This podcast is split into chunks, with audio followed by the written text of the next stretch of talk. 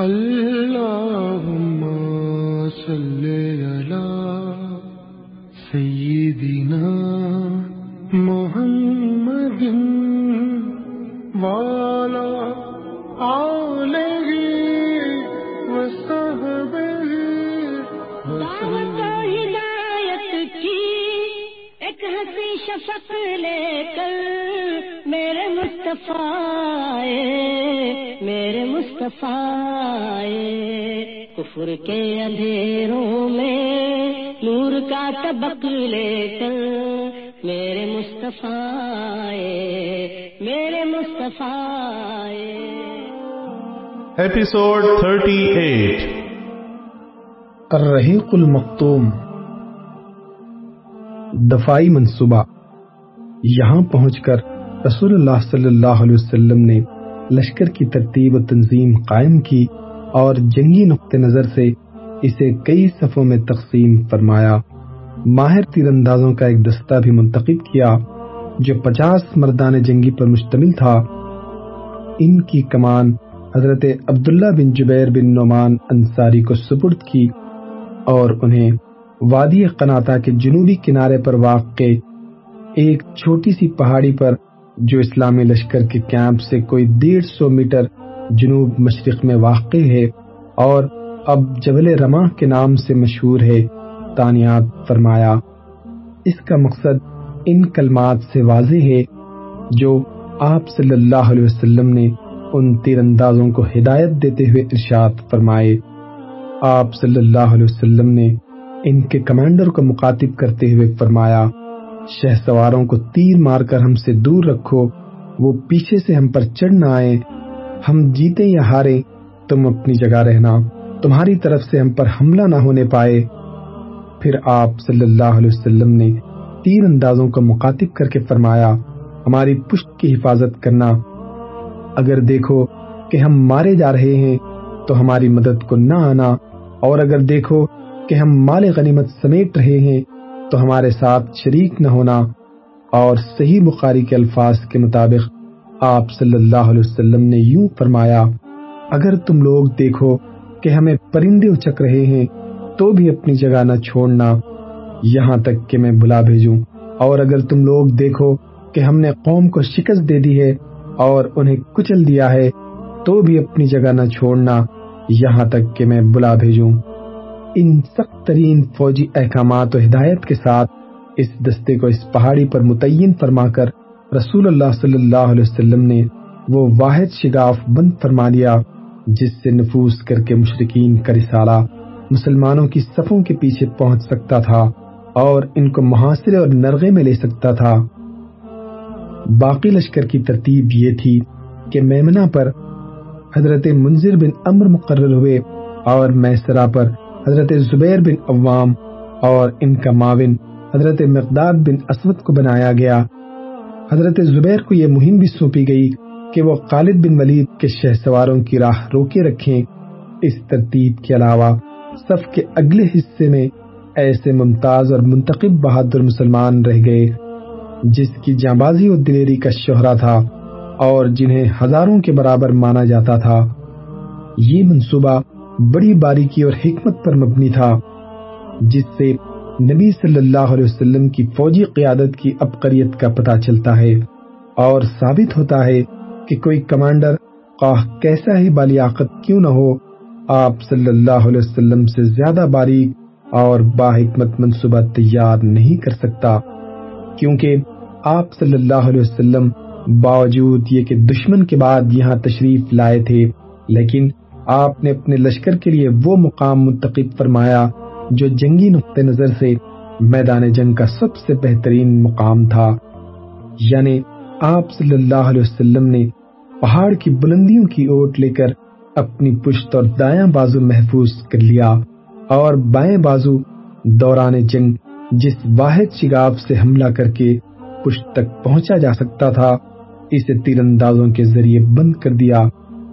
اور پڑاؤ کے لیے ایک اونچی جگہ منتخب فرمائی۔ اگر خدا نخواستہ شکست سے دو چار ہونا پڑے، تو بھاگنے اور تعقب کنندگان کی قید میں جانے کے بجائے کیمپ میں پناہ لی جا سکے۔ اور اگر دشمن کیمپ پر قبضے کے لیے پیش قدمی کرے، تو اسے نہایت سنگین قصارہ پہنچایا جا سکے۔ اس کے برعکس، آپ صلی اللہ علیہ وسلم نے دشمن کو اپنے کیمپ کے لیے ایک ایسا نشیبی مقام قبول کرنے پر مجبور کر دیا کہ اگر وہ غالب آ جائے تو فتح کا کوئی خاص فائدہ نہ اٹھا سکے۔ اور اگر مسلمان غالب آ جائیں تو تعقب کرنے والوں کی گرفت سے بچ نہ سکے۔ اسی طرح آپ صلی اللہ علیہ وسلم نے ممتاز بہادروں کی ایک جماعت منتخب کر کے فوجی تعداد کی کمی پوری کر دی۔ یہ نبی صلی اللہ علیہ وسلم کے لشکر کی ترتیب و تنظیم تھی جو سات شوال، تین ہجری یوم سنیچر کی صبح عمل میں آئی۔ رسول اللہ صلی اللہ علیہ وسلم لشکر میں شجاعت کی روح پونکتے ہیں۔ اس کے بعد رسول اللہ صلی اللہ علیہ وسلم نے اعلان فرمایا کہ جب تک آپ صلی اللہ علیہ وسلم حکم نہ دیں، جنگ شروع نہ کی جائے۔ آپ صلی اللہ علیہ وسلم نے نیچے اوپر دو زرہیں پہن رکھی تھیں۔ اب آپ نے صحابہ کرام کو جنگ کی ترغیب دیتے ہوئے تاکید فرمائی، جب دشمن سے ٹکراؤ ہو تو پامردی اور اولو لزمی سے کام لیں۔ آپ صلی اللہ علیہ وسلم نے ان میں دلیری اور بہادری کی روح پھونکتے ہوئے ایک نہایت تیز تلوار بے نیام کی اور فرمایا، کون ہے جو اس تلوار کو لے کر اس کا حق ادا کرے؟ اس پر کئی صحابہ تلوار لینے کے لیے لپک پڑے، جن میں علی بن ابی طالب، زبیر بن عوام اور عمر بن خطاب رضی اللہ عنہ بھی تھے، لیکن ابو دجانہ سماغ بن قرشہ نے آگے بڑھ کر عرض کی کہ یا رسول اللہ، اس کا حق کیا ہے؟ آپ صلی اللہ علیہ وسلم نے فرمایا، اس سے دشمن کے چہرے کو مارو، یہاں تک کہ یہ ٹیڑھی ہو جائے۔ انہوں نے کہا، یا رسول اللہ، میں اس تلوار کو لے کر اس کا حق ادا کرنا چاہتا ہوں۔ آپ صلی اللہ علیہ وسلم نے تلوار انہیں دے دی اور ابو دجانہ بڑے جانباز تھے۔ لڑائی کے وقت اکڑ کر چلتے تھے۔ ان کے پاس ایک سرخ پٹی تھی۔ جب اسے باندھ لیتے تو لوگ سمجھ جاتے کہ وہ اب موت تک لڑتے رہیں گے۔ چنانچہ جب انہوں نے تلوار لی تو سر پر پٹی بھی باندھ لی اور فریقین کی صفوں کے درمیان اکڑ کر چلنے لگے۔ یہی موقع تھا جب رسول اللہ صلی اللہ علیہ وسلم نے ارشاد فرمایا کہ یہ چال اللہ کو ناپسند ہے، لیکن اس جیسے موقع پر نہیں۔ مکی لشکر کی تنظیم۔ مشرقین نے بھی صف بندی کے اصول پر اپنے لشکر کو مرتب اور منظم کیا۔ ان کا سپہ سالار ابو سفیان تھا، جس نے قلب لشکر میں اپنا مرکز بنایا۔ میمنا پر خالد بن ولید تھے، جو ابھی مشرق تھے۔ میسرا پر اکرما بن ابی جہل تھا۔ پیدل فوج کی کمان صفوان بن امیہ کے پاس تھی اور تیر اندازوں پر عبداللہ بن ربیہ مقرر ہوئے۔ جھنڈا عبدالدار کی ایک چھوٹی سی جماعت کے ہاتھ میں تھا۔ یہ منصب انہیں اسی وقت سے حاصل تھا جب عبد مناف نے قصی سے وراثت میں پائے ہوئے مناسب کو باہم تقسیم کیا تھا، جس کی تفصیل ابتدائی کتاب میں گزر چکی ہے۔ پھر باپ دادا سے جو دستور چلا آ رہا تھا، اس کے پیش نظر کوئی شخص اس منصب کے بارے میں ان سے نظا بھی نہیں کر سکتا تھا۔ لیکن سپہ سالار ابو سفیان نے انہیں یاد دلایا کہ جنگ بدر میں ان کا پرچم بردار نظر بن حارث گرفتار ہوا تو قریش کو کن حالات سے دوچار ہونا پڑا تھا۔ اس بات کو یاد دلانے کے ساتھ ہی ان کا غصہ بھڑکانے کے لیے کہا، اے بنی عبدالدار، بدر کے روز آپ لوگوں نے ہمارا جھنڈا لے رکھا تھا، تو ہمیں جن حالات سے دوچار ہونا پڑا، وہ آپ نے دیکھ ہی لیا ہے۔ در حقیقت، فوج پر جھنڈے ہی کی جانب سے زد پڑتی ہے۔ جب جھنڈا گر پڑتا ہے، تو فوج کے قدم اکھڑ جاتے ہیں۔ پس اب کی بار آپ لوگ یا تو ہمارا جھنڈا ٹھیک طور سے سنبھالیں یا ہمارے اور جھنڈے کے درمیان سے ہٹ جائیں۔ ہم اس کا انتظام خود کر لیں گے۔ اس گفتگو سے ابو سفیان کا جو مقصد تھا، اس میں وہ کامیاب رہا۔ اس کی بات سن کر بنی عبدالدار کو سخت تاؤ آیا۔ انہوں نے دھمکیاں دی معلوم ہوتا تھا اس پر پل پڑیں گے۔ کہنے لگے، ہم اپنا جھنڈا تمہیں دیں گے۔ کل جب ٹکر ہوگی تو دیکھ لینا ہم کیا کرتے ہیں۔ اور واقعی جب جنگ شروع ہوئی تو وہ نہایت پامردی کے ساتھ جمے رہے۔ یہاں تک کہ ان کا ایک ایک آدمی لقمہ اجل بن گیا۔ قریش کی سیاسی چال بازی۔ آغاز جنگ سے کچھ پہلے قریش نے مسلمانوں کی صف میں پھوٹ ڈالنے اور نزا پیدا کرنے کی کوشش کی۔ اس مقصد کے لیے ابو سفیان نے انصار کے پاس یہ پیغام بھیجا کہ آپ لوگ ہمارے اور ہمارے چچیرے بھائی کے بیچ سے ہٹ جائیں تو ہمارا رخ بھی آپ کی طرف نہ ہوگا، کیونکہ ہمیں آپ لوگوں سے لڑنے کی کوئی ضرورت نہیں۔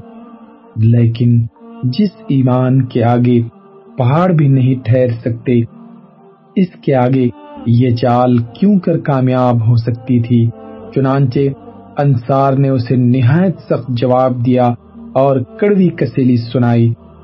پھر وقت سفر قریب آ گیا اور دونوں فوجیں ایک دوسرے کے قریب آ گئیں تو قریش نے اس مقصد کے لیے ایک اور کوشش کی۔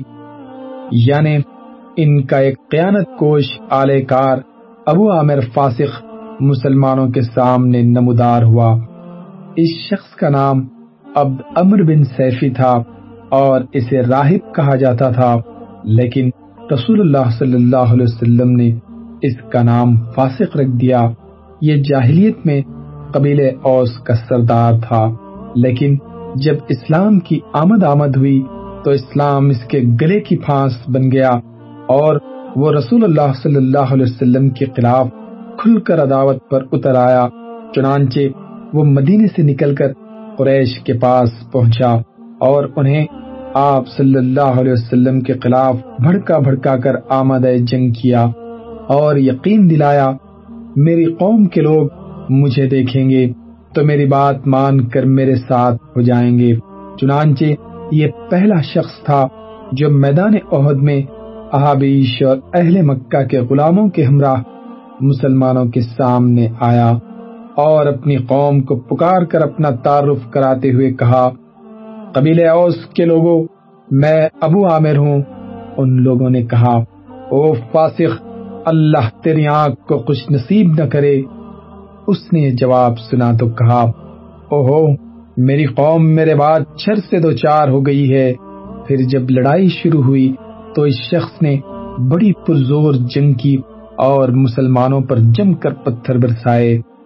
اس طرح قریش کی جانب سے اہل ایمان کی صفوں میں تفرقہ ڈالنے کی دوسری کوشش بھی ناکام رہی۔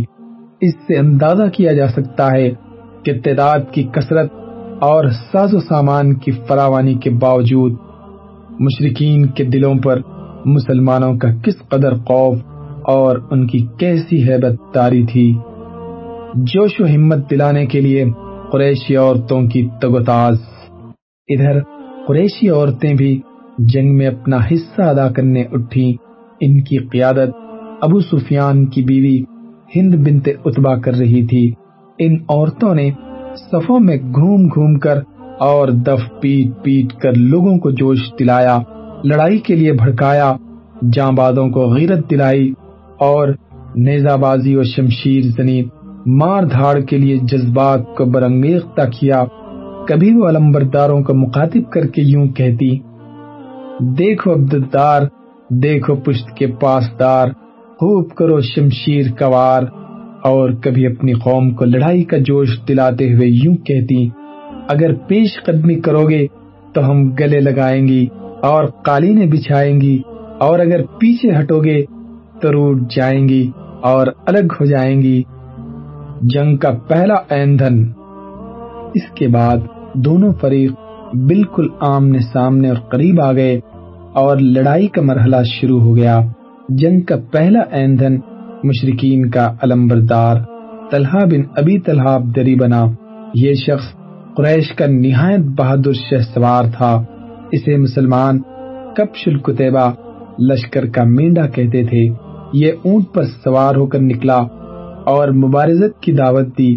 اس کی حد سے بڑی ہوئی شجاعت کے سبب عام صحابہ مقابلے سے کترا گئے، لیکن حضرت زبیر آگے بڑھے اور ایک لمحے کی محلت دیے بغیر شیر کی طرح جست لگا کر اونٹ پر جا چڑھے، پھر اسے اپنی گرفت میں لے کر زمین پر کود گئے اور تلوار سے ذبح کر دیا۔ نبی صلی اللہ علیہ وسلم نے یہ ولولہ انگیز منظر دیکھا تو فرت مسرت سے نعرے تکبیر بلند کیا۔ مسلمانوں نے بھی نعرے تکبیر لگایا۔ پھر آپ صلی اللہ علیہ وسلم نے حضرت زبیر کی تعریف کی اور فرمایا، ہر نبی کا ایک ہواری ہوتا ہے اور میرے ہواری زبیر ہیں۔ معارکے کا مرکز سقل اور علمبرداروں کا صفایا۔ اس کے بعد ہر طرف جنگ کے شعلے بھڑک اٹھے اور پورے میدان میں پرزور مار دھاڑ شروع ہو گئی۔ مشرقین کا پرچم معارکے کا مرکز سقل تھا۔ بنو عبدالدار نے اپنے کمانڈر طلحہ بن ابی طلحہ کے قتل کے بعد یہ کے بعد دیگر پرچم سنبھالا، لیکن سب کے سب مارے گئے۔ سب سے پہلے طلحہ کے بھائی عثمان بن ابی طلحہ نے پرچم اٹھایا۔ یہ کہتے ہوئے آگے بڑھا۔ پرچم والوں کا فرض ہے کہ نیزا خون سے رنگین ہو جائے یا ٹوٹ جائے۔ اس شخص پر حضرت حمزہ بن عبد المطلب نے حملہ کیا اور اس کے کندھے پر ایسی تلوار ماری کہ وہ ہاتھ سمیت کندھے کو کاٹتی اور جسم کو چیرتی ہوئی ناف تک جا پہنچی۔ یہاں تک کہ پھیپڑا دکھائی دینے لگا۔ اس کے بعد ابو سعد بن ابی طلحہ نے جھنڈا اٹھایا۔ اس پر حضرت سعد بن ابی وقاص نے تیر چلایا۔ اور وہ ٹھیک اس کے گلے میں لگا، جس سے اس کی زبان باہر نکل آئی اور وہ اسی وقت مر گیا۔ لیکن بعض سیرت نگاروں کا کہنا ہے، ابو سعد نے باہر نکل کر دعوت مبارزت دی اور حضرت علی نے آگے بڑھ کر مقابلہ کیا۔ دونوں نے ایک دوسرے پر تلوار کا ایک وار کیا، لیکن حضرت علی نے ابو سعد کو مار لیا۔ اس کے بعد مسافہ بن طلحہ بن ابی طلحہ نے جھنڈا اٹھایا۔ لیکن اسے آسم بن ثابت نے تیر مار کر قتل کر دیا۔ اس کے بعد اس کے بھائی کلاب بن طلحہ بن ابی طلحہ نے جھنڈا اٹھایا۔ مگر اس پر حضرت زبیر بن عوام ٹوٹ پڑے اور لڑ بھڑ کر اس کا کام تمام کر دیا۔ اور ان دونوں کے بھائی جلاس بن طلحہ بن ابی طلحہ نے جھنڈا اٹھایا۔ مگر اسے طلحہ بن عبید اللہ نے نیزہ مار کر ختم کر دیا۔ اور کہا جاتا ہے کہ آسم بن ثابت بن ابی افلاح نے تیر مار کر ختم کر دیا۔ یہ ایک ہی گھر کے چھ افراد تھے یعنی سب کے سب ابو طلحہ عبداللہ بن عثمان بن عبدالدار کے بیٹے یا پوتے تھے، جو مشرقین کے جھنڈے کی حفاظت کرتے ہوئے مارے گئے۔ اس کے بعد قبیلے بنی عبدالدار کے ایک اور شخص ارتا بن شرحبیل نے پچم سنبھالا، لیکن اسے حضرت علی بن ابی طالب نے، اور کہا جاتا ہے کہ حضرت حمزہ بن عبد المطلب نے قتل کر دیا۔ اس کے بعد شرح بن قارض نے جھنڈا اٹھایا، مگر اسے قزمان نے قتل کر دیا۔ قزمان منافق تھا، اور اسلام کے بجائے قبائلی حمیت کے جوش میں مسلمانوں کے ہمراہ لڑنے آیا تھا۔ شریف کے بعد ابو زید بن امر بن عبد مناف عبدری نے جھنڈا سنبھالا، مگر اسے بھی قزمان نے ٹھکانے لگا دیا۔ پھر شرحبیل بن ہاشم عبدری کے ایک لڑکے نے جھنڈا اٹھایا، مگر وہ بھی قزمان کے ہاتھوں مارا گیا۔ یہ بنو عبدالدار کے دس افراد ہوئے، جنہوں نے مشرقین کا جھنڈا اٹھایا اور سب کے سب مارے گئے۔ اس کے بعد اس قبیلے کا کوئی آدمی باقی نہ بچا جو جھنڈا اٹھاتا، لیکن اس موقع پر ان کے ایک حبشی غلام نے، جس کا نام ثواب تھا، لپک کر جھنڈا اٹھا لیا اور ایسی بہادری اور پامردی سے لڑا کہ اپنے سے پہلے جھنڈا اٹھانے والے اپنے آخاؤں سے بھی بازی لے گیا۔ یعنی یہ شخص مسلسل لڑتا رہا، یہاں تک کہ اس کے دونوں ہاتھ یہ کے بعد دیگر کاٹ دیے گئے، لیکن اس کے بعد بھی اس نے جھنڈا گرنے نہ دیا، بلکہ گھٹنے کے بل بیٹھ کر سینے اور گردن کی مدد سے کھڑا کیے رکھا۔ یہاں تک کہ جان سے مار ڈالا گیا، اور اس وقت بھی یہ کہہ رہا تھا، یا اللہ، اب تو میں نے کوئی عذر باقی نہ چھوڑا۔ اس غلام ثواب کے قتل کے بعد جھنڈا زمین پر گر گیا۔ اور اسے کوئی اٹھانے والا باقی نہ بچا، اس لیے وہ گرا ہی رہا۔ بقیہ حصوں میں جنگ کی کیفیت۔ ایک طرف مشرقین کا جھنڈا مارکے کا مرکز سقل تھا، تو دوسری طرف میدان کے بقیہ حصوں میں بھی شدید جنگ جاری تھی۔ مسلمانوں کی صفوں پر ایمان کی روح چھائی ہوئی تھی۔ اس لیے وہ شرک و کفر کے لشکر پر اس سیلاب کی طرح ٹوٹے پڑ رہے تھے۔ جس کے سامنے کوئی بن ٹھہر نہیں پاتا۔ مسلمان اس موقع پر امت امت کہہ رہے تھے اور اس جنگ میں یہی ان کا شار تھا۔ ادھر ابو دجانہ نے اپنی سرخ پٹی باندھے رسول اللہ صلی اللہ علیہ وسلم کی تلوار تھامے اور اس کے حق کی ادائیگی کا عزم مسمم کیے، پیش قدمی کی اور لڑتے ہوئے دور تک جا گھسے اور جس مشرق سے ٹکراتے اس کا صفایا کر دیتے۔ انہوں نے مشرقین کی صفوں کی صفیں الٹ دی حضرت زبیر بن عوام کا بیان ہے کہ جب میں نے رسول اللہ صلی اللہ علیہ وسلم سے تلوار مانگی اور آپ نے مجھے نہ دی، تو میرے دل پر اس کا اثر ہوا۔ اور میں نے اپنے جی میں سوچا کہ میں آپ کی پھوپھی حضرت صفیہ کا بیٹا ہوں، قریشی ہوں۔ اور میں نے آپ کے پاس جا کر ابو دجانا سے پہلے تلوار مانگی، لیکن آپ نے مجھے نہ دی اور انہیں دے دی۔ اس لیے واللہ میں دیکھوں گا کہ وہ اس سے کیا کام لیتے ہیں۔ چنانچہ میں ان کے پیچھے لگ گیا۔ انہوں نے یہ کیا کہ پہلے اپنی سرخ پٹی نکالی اور سر پر باندھی۔ اس پر انصار نے کہا، ابو دجانا نے موت کی پٹی نکال لی ہے۔ پھر وہ یہ کہتے ہوئے میدان کی طرف بڑھے۔ میں نے اس نقلستان کے دامن میں اپنے قلیل سے عہد کیا ہے کہ کبھی صفوں کے پیچھے نہ رہوں گا، بلکہ آگے بڑھ کر اللہ اور اس کے رسول کی تلوار چلاؤں گا۔ اس کے بعد انہیں جو بھی مل جاتا اسے قتل کر دیتے۔ ادھر مشرقین میں ایک شخص تھا جو ہمارے کسی بھی زخمی کو پا جاتا تو اس کا خاتمہ کر دیتا۔ یہ دونوں رفتہ رفتہ قریب ہو رہے تھے۔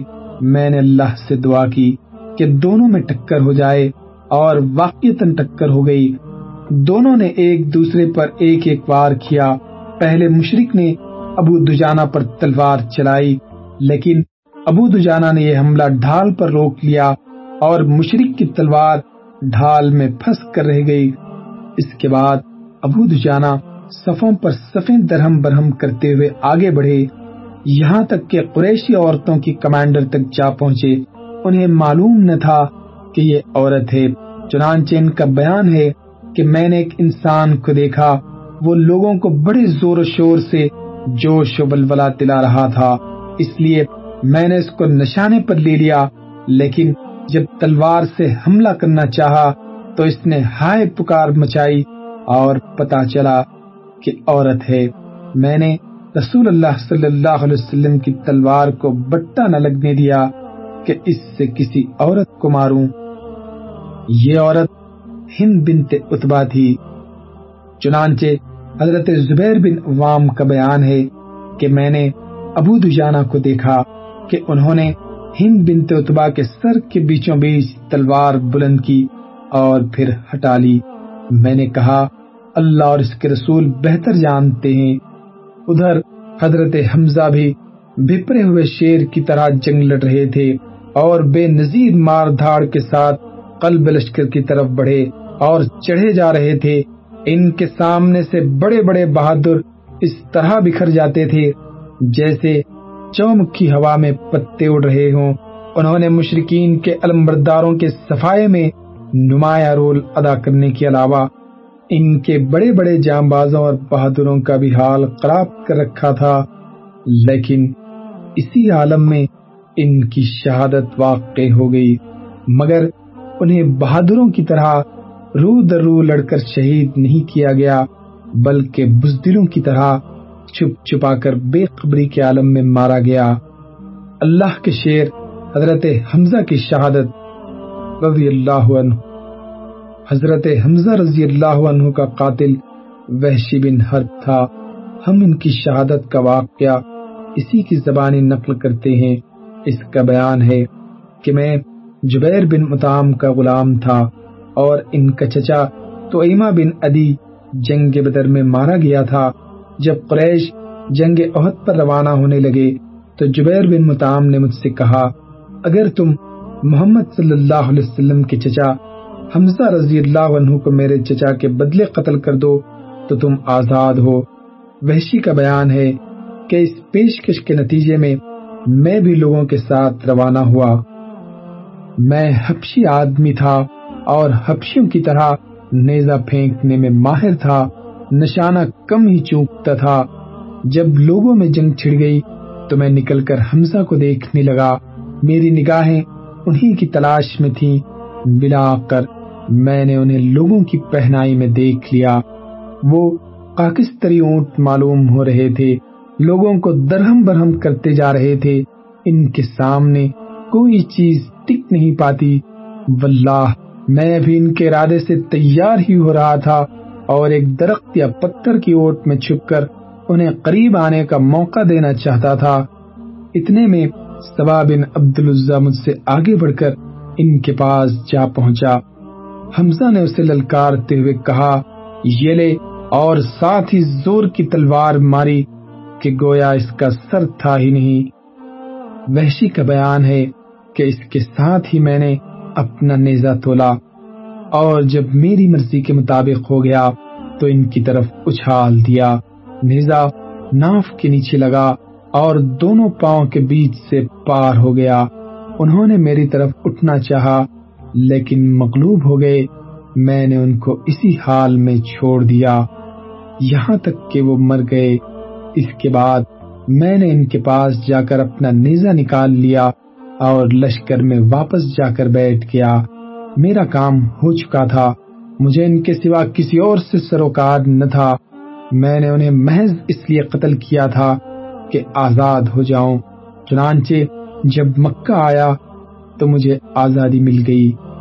مسلمانوں کی بالادستی، اللہ کے شیر اور رسول اللہ صلی اللہ علیہ وسلم کے شیر حضرت حمزہ کی شہادت کے نتیجے میں مسلمانوں کو جو سنگین خسارہ اور ناقابل تلافی نقصان پہنچا، اس کے باوجود جنگ میں مسلمانوں ہی کا پلہ بھاری رہا۔ حضرت ابو بکر و عمر، علی و زبیر مصب بن عمیر، طلحہ بن عبید اللہ عبداللہ بن جہاش سعد بن ماز سعد بن عبادہ، سعد بن ربی اور نظر بن انس وغیرہ ایسی پامردی اور جاں بازی سے لڑائی لڑی کہ مشرقین کے چھکے چھوٹ گئے، حوصلے ٹوٹ گئے اور ان کی قوت بازو جواب دے گئی۔ عورت کی آغوش سے تلوار کی دھار پر۔ اور آئیے ذرا ادھر دیکھیں اپنی جاں فروش شہبازوں میں ایک اور بزرگ حضرت حنزلہ الغسیل نظر آ رہے ہیں، جو آج ایک نرالی شان سے میدان جنگ میں تشریف لائے۔ آپ اسی ابو عامر راہب کے بیٹے ہیں، جسے بعد میں فاسق کے نام سے شہرت ملی اور جس کا ذکر ہم پچھلے صفحات میں کر چکے ہیں۔ حضرت حنزلہ نے ابھی نئی نئی شادی کی تھی، جنگ کی منادی ہوئی۔ تو وہ بیوی سے ہم آغوش تھے، آواز سنتے ہی آغوش سے نکل کر جہاد کے لیے رواں دواں ہو گئے اور جب مشرقین کے ساتھ میدان کارزار گرم ہوا تو ان کی صفیں چیرتے پھاڑتے ان کے سپہ سالار ابو سفیان تک جا پہنچے اور قریب تھا کہ اس کا کام تمام کر دیتے۔ مگر اللہ نے خود ان کے لیے شہادت مقدر کر رکھی تھی۔ چنانچہ انہوں نے جو ہی ابو سفیان کو نشانے پر لے کر تلوار بلند کی، شداد بنوس نے دیکھ لیا اور جھٹ حملہ کر دیا، جس سے خود حضرت انزلہ شہید ہو گئے۔ تیر اندازوں کا کارنامہ۔ جبل رما پر جن تیر اندازوں کو رسول اللہ صلی اللہ علیہ وسلم نے متعین فرمایا تھا، انہوں نے بھی جنگ کی رفتار مسلمانوں کے موافق چلانے میں بڑا اہم رول ادا کیا۔ مکی سے سواروں نے خالد بن ولید کی قیادت میں اور ابو عامر فاسق کی مدد سے اسلامی فوج کا بایاں بازو توڑ کر مسلمانوں کی پشت تک پہنچے اور ان کی صفوں میں کھل بلی مچا کر بھرپور شکست سے دوچار کرنے کے لیے تین بار پرزور حملے کیے، لیکن مسلمان تیر اندازوں نے انہیں اس طرح تیروں سے چھنی کیا کہ ان کے تینوں حملے ناکام ہو گئے۔ مشرقین کی شکست کچھ دیر تک اسی طرح شدید جنگ ہوتی رہی اور چھوٹا سا اسلامی لشکر رفتار جنگ پر پوری طرح مسلط رہا۔ بلا کر مشرقین کے حوصلے ٹوٹ گئے، ان کی صفیں دائیں بائیں آگے پیچھے سے بکھرنے لگی۔ گویا تین ہزار مشرقین کو سات سو نہیں، بلکہ تیس ہزار مسلمانوں کا سامنا ہے۔ ادھر مسلمان تھے کہ ایمان و یقین اور جانبازی و شجاعت کے نہایت بلند پایا تصویر بنے شمشیر و سنان کے جوہر دکھلا رہے تھے، جب قریش نے مسلمانوں کے تابڑ توڑ حملے روکنے کے لیے اپنی انتہائی طاقت صرف کرنے کے باوجود مجبوری و بے بسی محسوس کی اور ان کے حوصلے اس حد تک ٹوٹ گئے کہ ثواب کے قتل کے بعد کسی کو جرت نہ ہوئی کہ سلسلے جنگ جاری رکھنے کے لیے اپنے گرے ہوئے جھنڈے کے قریب جا کر اسے بلند کرے تو انہوں نے پسپا ہونا شروع کر دیا اور فرار کی راہ اختیار کی اور بدلہ و انتقام، بحالی عزت و وقار اور واپسی مجد و شرف کی جو باتیں انہوں نے سوچ رکھی تھی انہیں یکسر بھول گئے۔ ابن ساخ کہتے ہیں کہ اللہ نے مسلمانوں پر اپنی مدد نازل کی اور ان سے اپنا وعدہ پورا کیا۔ چنانچہ مسلمانوں نے تلواروں سے مشرقین کی ایسی کٹائی کی کہ وہ کیمپ سے بھی پرے بھاگ گئے اور بلا شبہ ان کو شکست فاش ہوئی۔ حضرت عبداللہ بن زبیر کا بیان ہے کہ ان کے والد نے فرمایا، واللہ، میں نے دیکھا کہ ہند بنت اتبا اور اس کی ساتھی عورتوں کی پنڈلیاں نظر آ رہی ہیں، وہ کپڑے اٹھائے بھاگی جا رہی ہیں۔ ان کی گرفتاری میں کچھ بھی حائل نہیں۔ صحیح بخاری میں حضرت برا بن عازب کی روایت ہے کہ جب مشرقین سے ہماری ٹکر ہوئی تو مشرقین میں بھگدڑ مچ گئی۔ یہاں تک کہ میں نے عورتوں کو دیکھا کہ پنڈلیوں سے کپڑے اٹھائے پہاڑ میں تیزی سے بھاگ رہی تھی ان کے پازیب دکھائی پڑ رہے تھے۔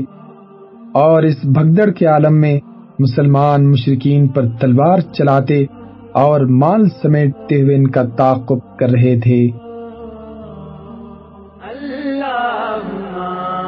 صلی علی محمد والا آلہ وصحبہ وسلم. اللہم صلی علی پیشکش رہبر ٹی وی